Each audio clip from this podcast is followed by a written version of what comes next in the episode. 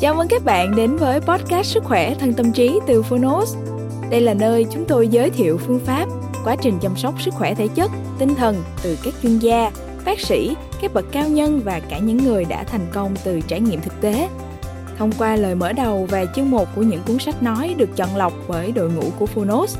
Với podcast này, Phonos hy vọng người nghe sẽ tìm được cho mình những cuốn sách phù hợp, tìm được những kiến thức hữu ích, hướng tới lối sống lành mạnh, tích cực từ đó có một cuộc sống khỏe mạnh, bình an và ý nghĩa.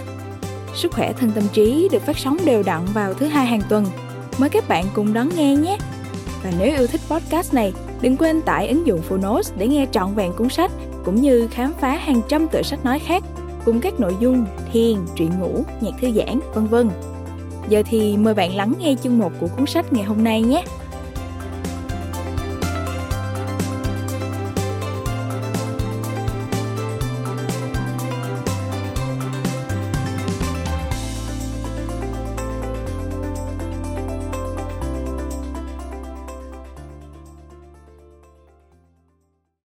Bạn đang nghe từ Phonos.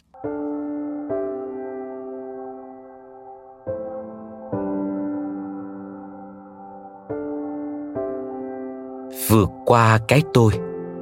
Đối thoại giữa nhà sư và nhà khoa học. Tác giả Matthew Ricard và Wolf Singer. Người dịch Lê Trường Sơn. Độc quyền tại Phonos, Thái Hà Books.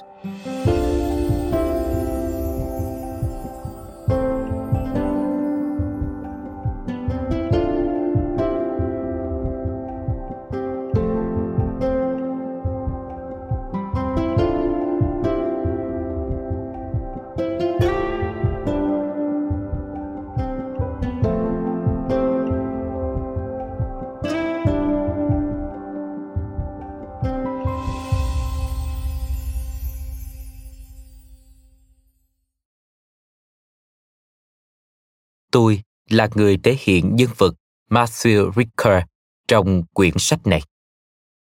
Tôi là người thể hiện nhân vật Wolf Singer trong quyển sách này. Lời nói đầu Mọi việc bắt đầu ở London vào năm 2005 khi chúng tôi lần đầu tiên thảo luận về chủ đề ý thức. Cũng trong năm đó, chúng tôi gặp lại nhau ở Washington DC để nói về cơ sở thần kinh của việc thiền định trong một hội thảo do Học viện My and Life, Tâm trí và cuộc đời tổ chức. Trong 8 năm, chúng tôi đã tận dụng mọi cơ hội để tiếp tục trao đổi với nhau trên khắp thế giới. Hai lần ở Nepal, trong một cánh rừng nhiệt đới ở Thái Lan và với Đức Đạt Lai Lạt Ma ở Dharamsala, Ấn Độ. Quyển sách này chính là kết quả của cuộc hội thoại mở rộng ấy, được nuôi dưỡng bởi tình bằng hữu và những mối quan tâm chung của chúng tôi. Cuộc đối thoại giữa khoa học Tây phương và Phật giáo nổi bật lên trên những tranh luận thường là khó khăn giữa khoa học và tôn giáo. Có một thực tế rằng đạo Phật không phải là một tôn giáo theo nghĩa mà thường được hiểu ở phương Tây nó không dựa trên quan điểm về một đấng sáng tạo, và vì thế, nó không đòi hỏi phải có đức tin. Phật giáo có thể được miêu tả là một môn khoa học của tâm trí, và là một con đường biến đổi từ hỗn loạn đến sáng suốt, từ đau khổ đến tự do. Nó có điểm chung với các bộ môn khoa học là khả năng khảo sát tâm trí theo kinh nghiệm. Đây là điều khiến cho một nhà sư Phật giáo và một nhà thần kinh học có thể đối thoại được với nhau và đạt được thành quả. Giải đáp một loạt những câu hỏi trải rộng từ vật lý học lượng tử cho đến những vấn đề thuộc phạm trù đạo đức. Chúng tôi đã cố gắng so sánh các quan điểm của phương Tây và phương Đông, các lý thuyết khác nhau liên quan đến cấu trúc của tự ngã và bản chất của ý thức dưới cái nhìn của khoa học và chiêm nghiệm. Cho đến gần đây, hầu hết các triết lý Tây phương vẫn được xây dựng xoay quanh sự tách biệt giữa tâm trí và vật chất.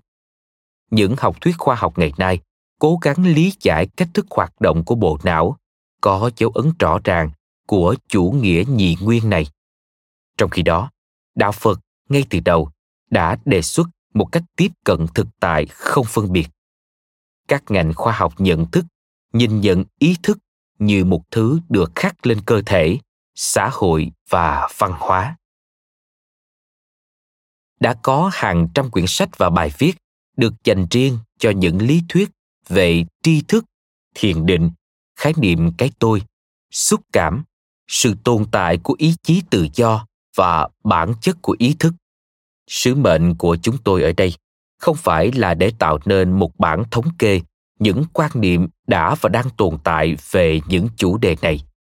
Thay vào đó, mục đích của chúng tôi là đối chiếu hai góc nhìn đã cắm sâu trong những truyền thống lâu đời, thực hành chiêm nghiệm của phật giáo với nhận thức luận và nghiên cứu trong khoa học thần kinh.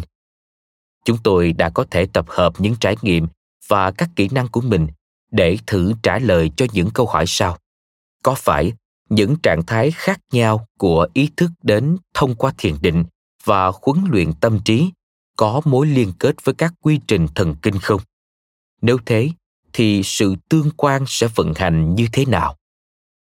Cuộc đối thoại này chỉ là một đóng góp khiêm tốn cho một lĩnh vực bao la, là đối chiếu các quan điểm và kiến thức về bộ não và ý thức của các nhà khoa học với những người hành thiền nói cách khác là cuộc gặp gỡ giữa hiểu biết trực tiếp và hiểu biết gián tiếp. Những dòng sau đây đi theo con đường này và chúng tôi cảm thấy mình thật nhỏ bé trước quy mô của nhiệm vụ. Đôi khi chúng tôi cho phép bản thân mình bị cuốn trôi bởi các chủ đề chúng tôi ưa thích. Và điều này ở một số chỗ sẽ được thể hiện dưới dạng những thay đổi về đường hướng của cuộc trò chuyện hoặc sự lặp lại. Chúng tôi đã quyết định giữ nguyên toàn bộ cuộc đối thoại bởi việc phát triển một cuộc trao đổi trong suốt một thời gian dài như vậy là rất hy hữu và đem lại rất nhiều điều. Tuy nhiên, chúng tôi vẫn muốn gửi lời xin lỗi đến các thính giả vì những điều mà có thể chúng tôi bỏ quên cuộc đối thoại này đã làm gia tăng hiểu biết chung của chúng tôi về các chủ đề mà chúng tôi đưa ra chúng tôi xin mời các thính giả tham gia cùng và hy vọng các bạn cũng sẽ được hưởng lợi từ những năm tháng làm việc nghiên cứu của chúng tôi về những khía cạnh căn bản của cuộc đời. Chương 1 Thiền định và não bộ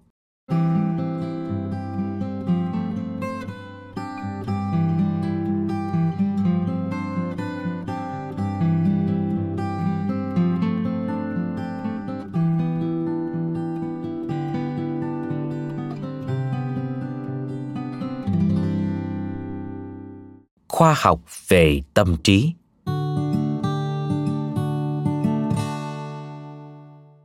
Khả năng học hỏi của chúng ta cao hơn rất nhiều so với các loài động vật khác. Nếu trải qua huấn luyện, thì các kỹ năng về tinh thần của chúng ta có thể phát triển giống như các kỹ năng về thể chất hay không? Phải chăng việc đào tạo tâm trí có thể khiến cho chúng ta chú tâm, vị tha? Và thanh thản hơn những câu hỏi này đã được các nhà khoa học về thần kinh và tâm lý học, những người đã cộng tác với các hành giả, tìm hiểu trong suốt 20 năm qua. Chúng ta có thể học cách chế ngự những cảm xúc phiền muộn tối ưu nhất hay không? Các phương pháp thiền định khác nhau gây ra những sự biến đổi nào về mặt cấu trúc và chức năng trong não bộ cần bao nhiêu thời gian để có thể quan sát được sự biến đổi đó ở những người mới bắt đầu thiền định? Mặc dù người ta tìm thấy trong các văn bản phật giáo nhiều bài luận về các loại khoa học truyền thống như y dược học, thiên văn học, thực vật học, logic học, vân vân, nhưng phật giáo tây tạng không cố gắng mở rộng tri thức về thế giới thông qua các ngành khoa học tự nhiên đến mức như các nền văn minh phương Tây. Thay vào đó, nó đã theo đuổi một cuộc nghiên cứu toàn diện về tâm trí trong 2.500 năm và đã tích lũy được một kho tàng kinh nghiệm qua hàng thế kỷ. Rất nhiều người đã dành toàn bộ cuộc đời cho bộ môn khoa học chiêm nghiệm này. Ngành tâm lý học hiện đại phương Tây bắt đầu với William James chỉ mới hơn một thế kỷ trước. Tôi không thể không nhớ tới lời nhận xét của Stephen Kostling, khi đó là trưởng khoa tâm lý học ở Harvard. Tại buổi hội thảo điều tra về tâm trí của tổ chức My Alive diễn ra ở MIT năm 2003. Ông đã bắt đầu bài phát biểu của mình bằng câu nói Đầu tiên, tôi xin nói rằng những khám phá của tôi là hết sức nhỏ bé so với lượng dữ liệu khổng lồ mà các nhà chiêm nghiệm đang mang đến cho tâm lý học hiện đại. Việc suy ngẫm về cách thức hoạt động của tâm lý con người cùng những lý thuyết trao chuốt phức tạp về nó, giống như fred đã làm, là không đủ. Những cấu trúc do trí thức dựng nên không thể thay thế cho hai thiên niên kỷ điều tra trực tiếp cách thức hoạt động của tâm trí thông qua việc xâm nhập vào bên trong cho những tâm trí đã trải qua rèn luyện, đã trở nên ổn định và thông suốt, thực hiện. Bất kỳ một học thuyết phức tạp nào xuất phát từ một trí óc siêu việt nào đó, nhưng không dựa trên bằng chứng thực nghiệm, đều không thể so sánh với những trải nghiệm tích lũy của hàng trăm người, mà mỗi người trong số đó đều dành một phần lớn cuộc đời để tìm hiểu những khía cạnh vi tế nhất của tâm trí thông qua trải nghiệm trực tiếp.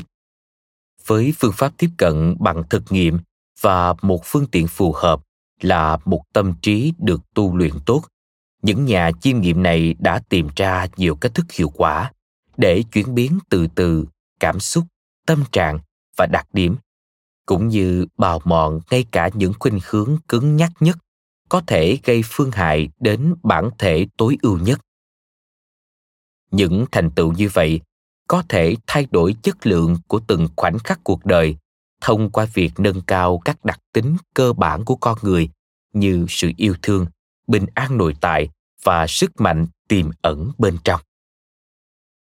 Ngài có thể nói cụ thể hơn về tuyên bố khá táo bạo này không? Tại sao những gì tự nhiên mang đến cho chúng ta về cơ bản lại tiêu cực? Đòi hỏi phải trải qua quá trình tu luyện tinh thần đặc biệt để loại bỏ chúng và tại sao phương pháp tiếp cận này lại vượt trội hơn việc giáo dục thông thường? Hoặc nếu mâu thuẫn phát sinh, lại vượt trội hơn các hình thái trị liệu tâm lý khác nhau, bao gồm cả phân tâm học.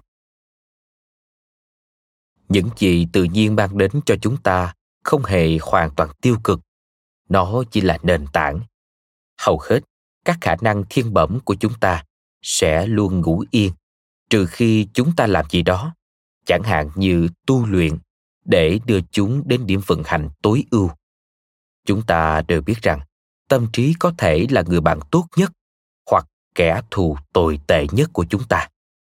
Tâm trí mà tự nhiên ban tặng cho chúng ta có tiềm năng tốt đẹp vô cùng to lớn, nhưng nó cũng tạo ra nhiều khổ đau không cần thiết cho chính bản thân ta và những người khác. Nếu chúng ta thành thực nhìn thẳng vào chính mình, thì chúng ta phải thừa nhận rằng mình là một sự pha trộn giữa ánh sáng và bóng tối, giữa ưu điểm và khuyết điểm. Đây có phải là những gì tốt nhất mà chúng ta có thể trở thành không? Đó có phải là bản thể tối ưu không? Những hoài nghi này đáng được hỏi. Đặc biệt, nếu chúng ta xem xét một số loại hình biến chuyển vừa đáng kỳ vọng, lại vừa khả thi.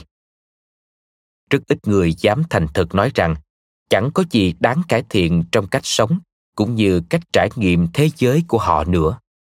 Một số người lại xem những điểm yếu và cảm xúc mâu thuẫn của mình là một phần có giá trị và đặc trưng trong tính cách của họ. Một điều góp phần tạo nên sự viên mãn của cuộc đời họ.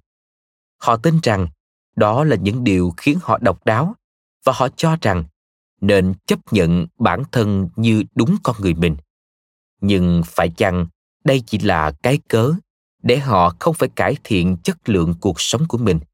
Một việc mà chỉ cần họ dành một chút lý trí và nỗ lực.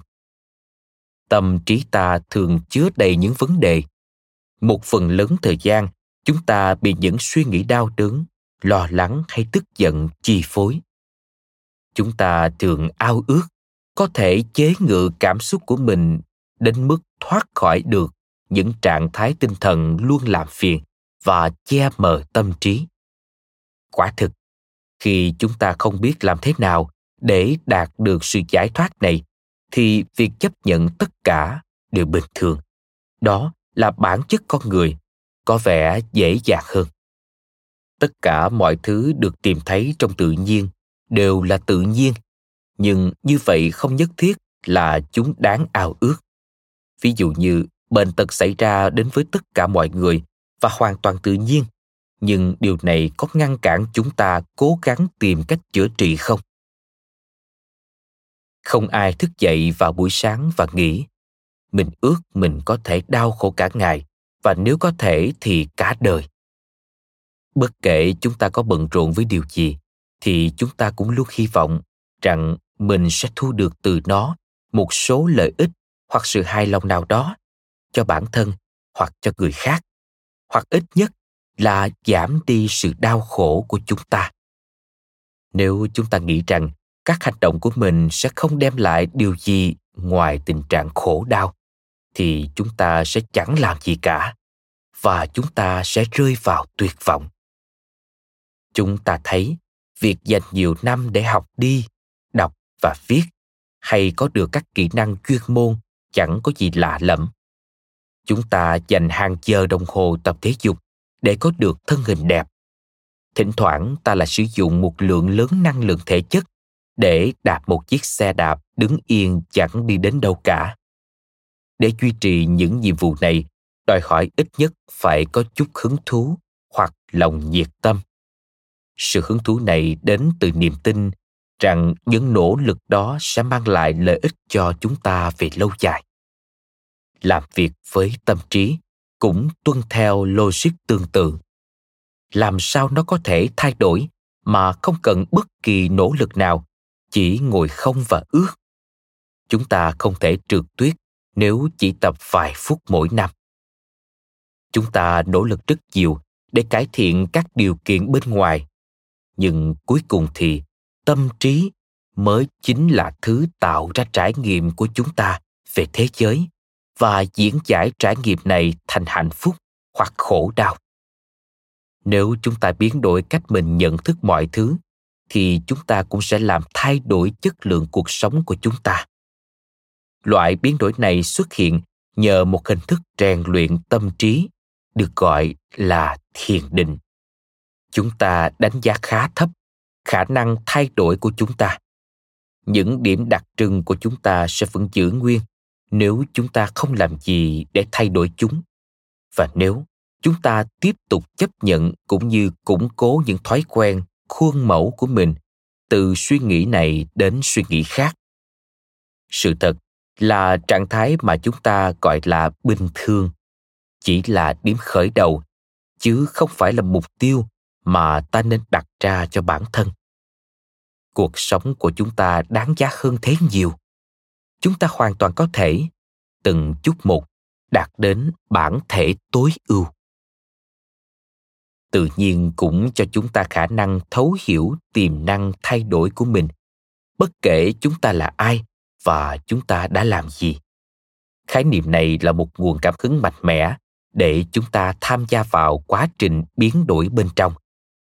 Có thể bạn sẽ không thành công một cách dễ dàng, nhưng ít nhất hãy cảm thấy được khích lệ bởi một ý tưởng như vậy. Bạn có thể tập trung toàn bộ năng lượng của mình vào quá trình biến đổi này, và chỉ riêng việc đó thôi đã là một quá trình chữa lành.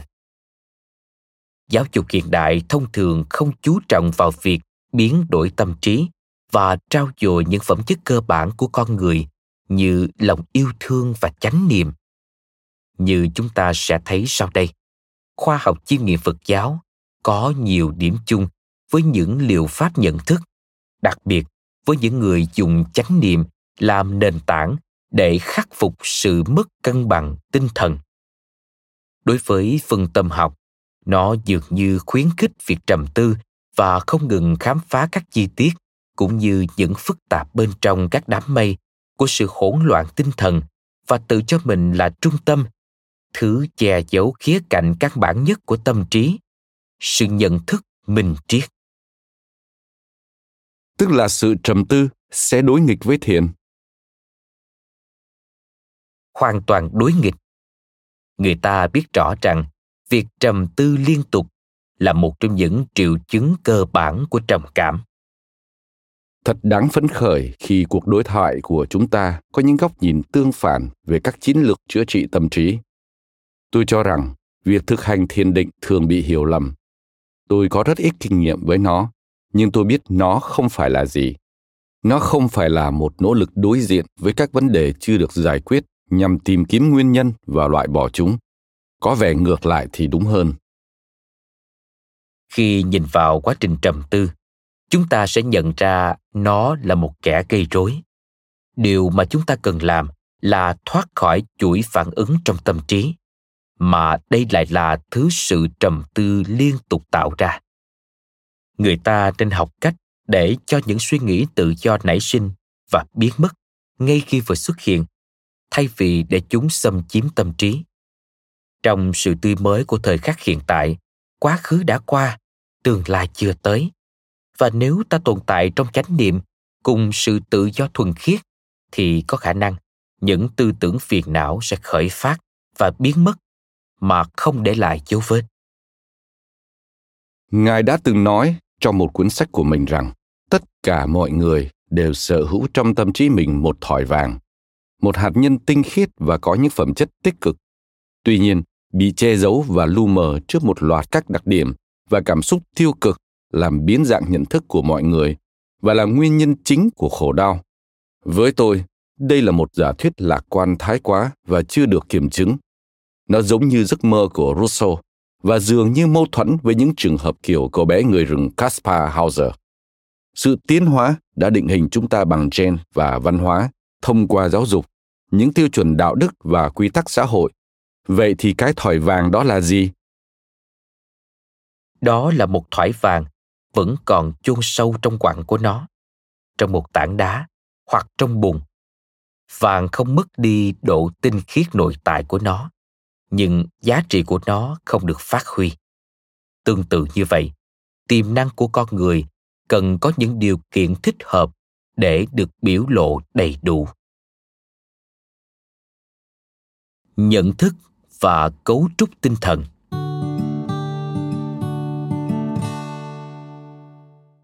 ý tưởng ý thức có bản chất không bao giờ khư hại không phải là một đánh giá ngây thơ về bản chất con người nó dựa trên lý luận và trải nghiệm nội tâm. Nếu chúng ta xem xét những suy nghĩ, cảm giác, xúc cảm hay bất kỳ biến cố tinh thần nào, chúng ta thấy tất cả chúng đều có một mẫu số chung. Đó là khả năng nhận biết.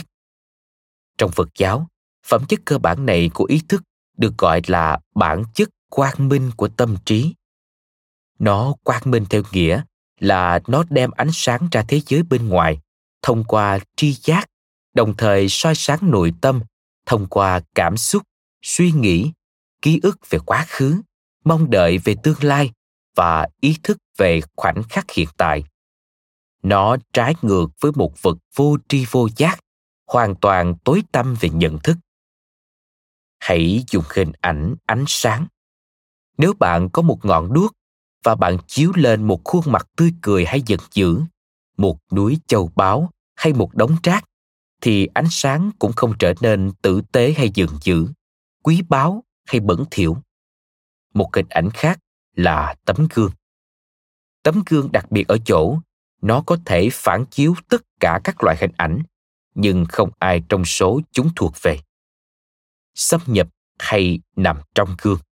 Nếu thế, thì tất cả những hình ảnh này sẽ chồng lên nhau và tấm gương trở nên vô dụng. Tương tự như thế, phẩm chất cơ bản của tâm trí cho phép tất cả mọi cấu trúc tinh thần, yêu thương và giận dữ, hân hoan và đố kỵ, vui sướng và đau khổ phát sinh nhưng không bị chúng làm thay đổi. Những biến cố tinh thần không cố hữu thuộc về khía cạnh cơ bản nhất của ý thức. Chúng chỉ xảy ra bên trong không gian của nhận thức thuộc những khoảnh khắc khác nhau của ý thức và chúng xuất hiện được là nhờ nhận thức cơ bản này. Như vậy, phẩm chất này có thể được gọi là nhận thức cơ bản, nhận thức thuần khiết hoặc bản chất căn bản nhất của tâm trí. Những gì ngài nói có hai ngụ ý. Thứ nhất là ngài dường như gán giá trị cho sự ổn định hoặc tính khách quan. Nó giống như một tiêu chuẩn xác nhận thứ hai là ngài phân tách nhận thức có ý thức ra khỏi nội dung của nó. Ngài cho rằng có một nền tảng trong não bộ có chức năng như một chiếc gương lý tưởng. Không có bất kỳ sự biến dạng nào trong tự thân, không bị ảnh hưởng bởi nội dung mà nó phản chiếu. Có phải ngài đang bảo vệ cho một lập trường nhị nguyên, một sự chia đôi giữa tâm trí vô nhiễm và người quan sát? Ở một mặt, với những nội dung trong tâm trí này mà sau đó đầy rẫy những thể loại can thiệp và biến dạng. Những quan điểm đương đại về tổ chức não bộ phủ nhận những sự phân biệt rõ ràng giữa các chức năng giác quan và các chức năng điều hành. Chúng coi ý thức là một thuộc tính mới nổi, có những chức năng không thể thiếu của bộ não. Vì vậy, tôi gặp vấn đề về việc phân biệt giữa một tấm gương vô nhiễm với những gì nó phản chiếu. Tôi không thể hình dung ra được một nền tảng trống rỗng của ý thức nếu nó trống rỗng, thì nó sẽ không tồn tại. Nó cũng sẽ không thể được định nghĩa. Không hề. Đó không phải là nhị nguyên. Không có hai dòng ý thức. Đúng hơn, đó là các khía cạnh khác nhau của ý thức. Một là khía cạnh cơ bản, nhận thức thuần khiết, luôn hiện hữu, và các khía cạnh phiêu lưu, những cấu trúc tinh thần luôn thay đổi chúng ta nên dùng từ liên tục. Ý thức ở mọi cấp độ đều là một dòng chảy động được tạo thành từ những khoảnh khắc nhận thức có hoặc không có nội dung. Vào bất cứ lúc nào, đằng sau tấm màn của những tư tưởng, người ta có thể nhận ra một cơ quan nhận thức thuần khiết là nền tảng cho tất cả mọi suy nghĩ. Việc này sẽ đòi hỏi ít nhất hai thực thể riêng biệt. Đó là một không gian trống rỗng đóng vai trò như một bình chứa với tất cả các tính chất mà ngài mô tả. Và phần nội dung mà dù hỗn loạn thế nào thì cũng không ảnh hưởng đến cái bình. Tại sao cần hai thực thể? Tâm trí có thể nhận thức được chính nó mà không cần tâm trí thứ hai. Nhận thức thuần khiết, khía cạnh cơ bản nhất của tâm trí, có thể nhận biết chính nó mà không đòi hỏi người quan sát thứ hai. Nếu tấm gương và những gì nó chứa đựng khiến bạn gặp vấn đề, thì có thể so sánh ý thức thuần khiết với một mảnh đất sét còn các cấu trúc tinh thần là các hình dạng khác nhau mà cùng mảnh đất sét đó có thể hình thành. Dù bạn có tạo ra bất kể hình dạng nào cho mảnh đất sét, thì mảnh đất sét vẫn là mảnh đất sét và không bao giờ thay đổi về căn bản. Để có được đôi mắt bên trong vô nhiễm như vậy một tấm gương lý tưởng như vậy không bị ảnh hưởng bởi mọi cảm xúc và hoàn toàn tách rời khỏi chúng, thì theo tôi, đòi hỏi một sự tách rời nhân cách. Sẽ có một người quan sát vô nhiễm, tách riêng khỏi những xúc cảm, thương cảm và nhận thức sai lầm. Và rồi sẽ có một người khác, cũng là một phần của bạn, bị mắc kẹt trong những xung đột, tình huống đánh giá sai lầm bởi chìm đắm trong tình yêu hoặc thất vọng. Liệu rằng việc luyện tâm có phải là công cụ để đạt được sự tách rời bản thân như vậy? Kinh nghiệm của ngài ở đây là gì? Liệu việc tạo ra sự tách rời, nếu đây thực sự là mục đích của thiền định, thì liệu có phải là một thử nghiệm nguy hiểm?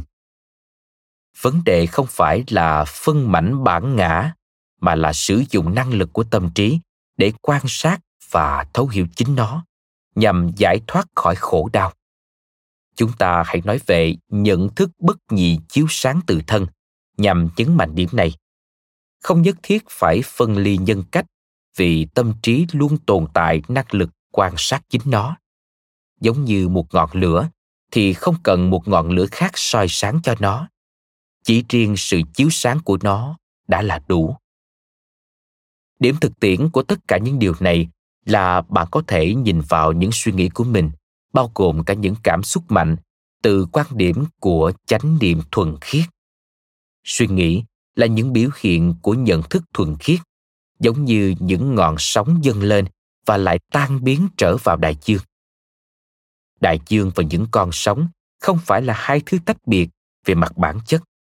Thông thường, chúng ta bị cuốn theo nội dung của những suy nghĩ, đến mức chúng ta hoàn toàn đồng nhất mình với những suy nghĩ và không nhận thức được bản chất căn bản của ý thức, nhận thức thuần khiết. Bởi vậy, chúng ta dễ dàng bị lừa gạt và chúng ta đau khổ. Toàn bộ con đường của đạo phật là những phương cách khác nhau để loại bỏ ảo tưởng. Lấy ví dụ, chúng ta đang trải nghiệm một cơn giận rất mãnh liệt. Chúng ta hợp nhất với cơn giận.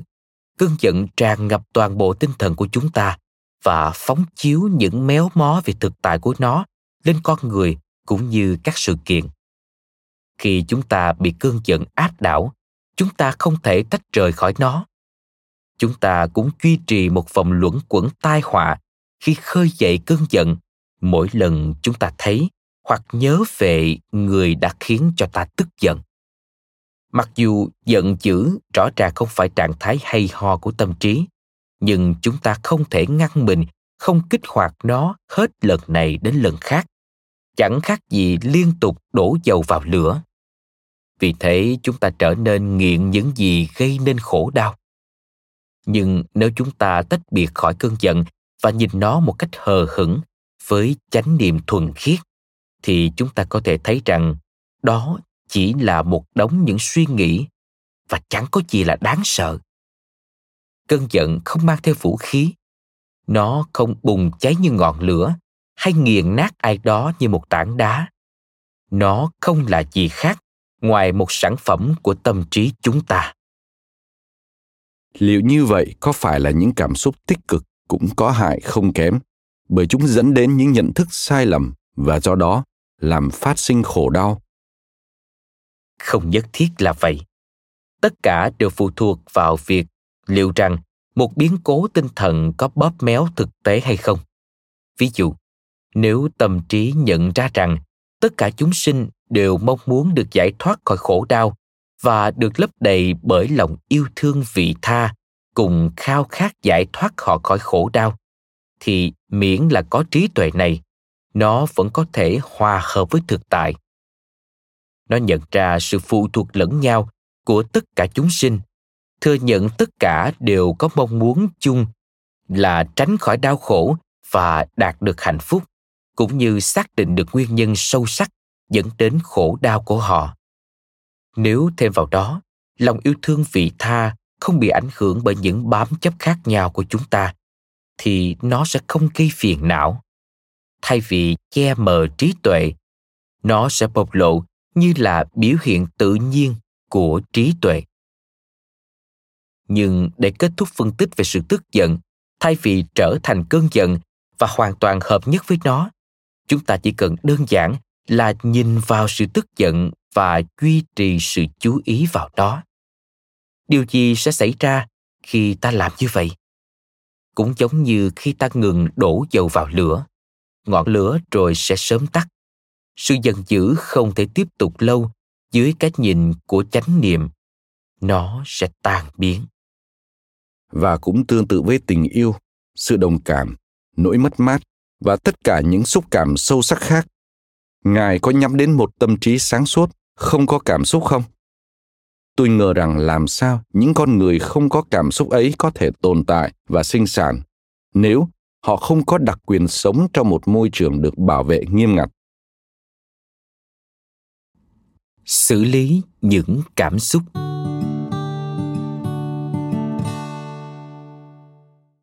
Mục đích không phải là chấm dứt những trải nghiệm về cảm xúc, mà tránh trở thành nô lệ cho chúng. Trong ngôn ngữ phương tây, từ cảm xúc, emotion, xuất phát từ gốc, từ tiếng latin là immove, có nghĩa là đặt vào trong sự vận động. Cảm xúc là thứ đặt tâm trí ta vào trong sự vận động, nhưng phụ thuộc vào cách làm của nó. Tâm trí bạn có thể bị đặt vào trong sự vận động bởi mong muốn làm giảm bớt khổ đau cho một ai đó. Điều này không gây hại. Ngoài ra, thật vô nghĩa khi cố gắng ngăn chặn những suy nghĩ và cảm xúc phát sinh, bởi dù sao đi nữa thì chúng sẽ vẫn dâng trào trong tâm trí. Điều quan trọng là điều gì sẽ xảy ra tiếp đó? Nếu những cảm xúc phiền não xâm chiếm tâm trí thì bạn sẽ gặp rắc rối. Nếu tại thời điểm chúng khởi phát, bạn tìm được cách để chúng tự cởi bỏ và biến mất, thì tức là bạn đã khéo léo xử lý được chúng. Chẳng hạn, bằng cách giải phóng sự tức giận khi nó vừa phát sinh, ta đã tránh được hai cách đối phó không thực tế. Chúng ta đã không để cho cơn giận bùng nổ, ngăn chặn được tất cả những hậu quả tiêu cực phát sinh từ nó như làm tổn thương người khác, hủy diệt an lạc nội tại hay khiến ta trở nên cáo giận thường xuyên và dễ dàng hơn. Chúng ta cũng tránh được việc trấn áp cơn giận theo kiểu đặt một cái nắp lên trên, đẩy nó lại, không làm gì với nó, bỏ mặt nó như một quả bom hẹn giờ trong một góc tối nào đó của tâm trí. Chúng ta phải đối phó với cơn giận thật thông minh bằng cách để cho ngọn lửa của nó lùi ta.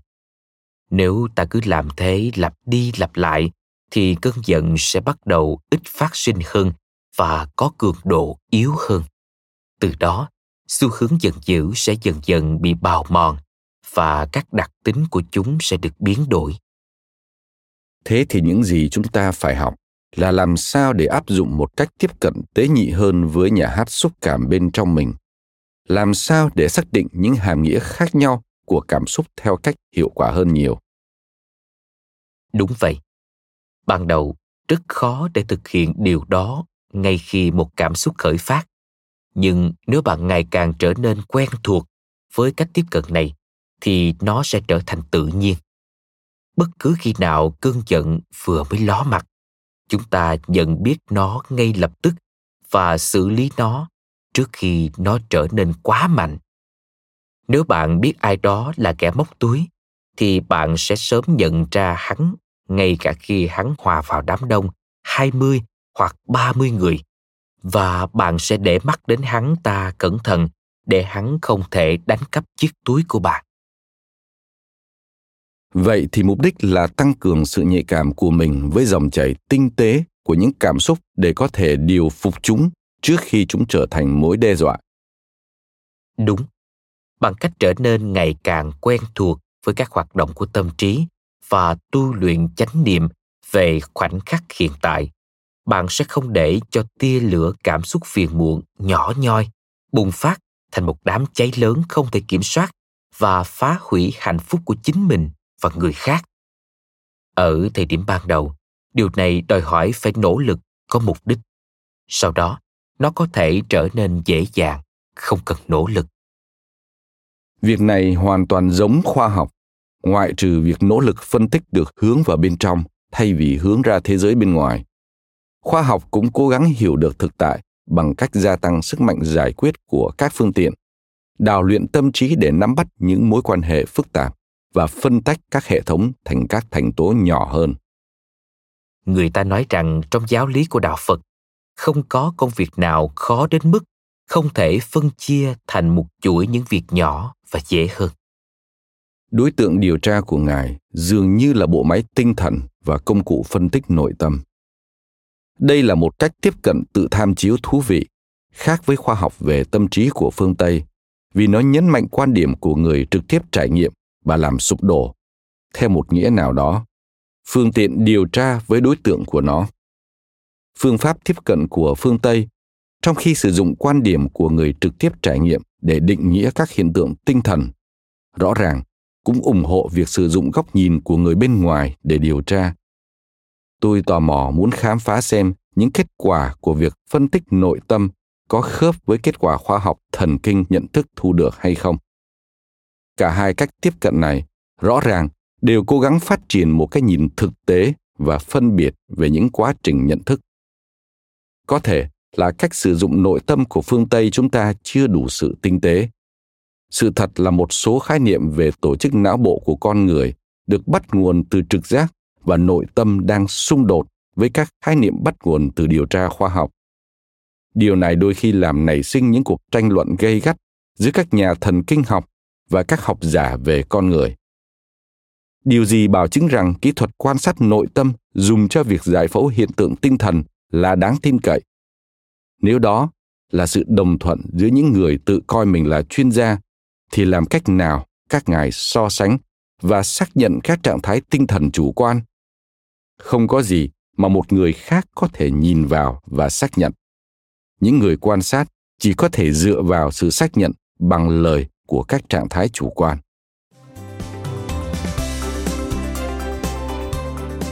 Cảm ơn bạn đã lắng nghe podcast Sức khỏe thân tâm trí.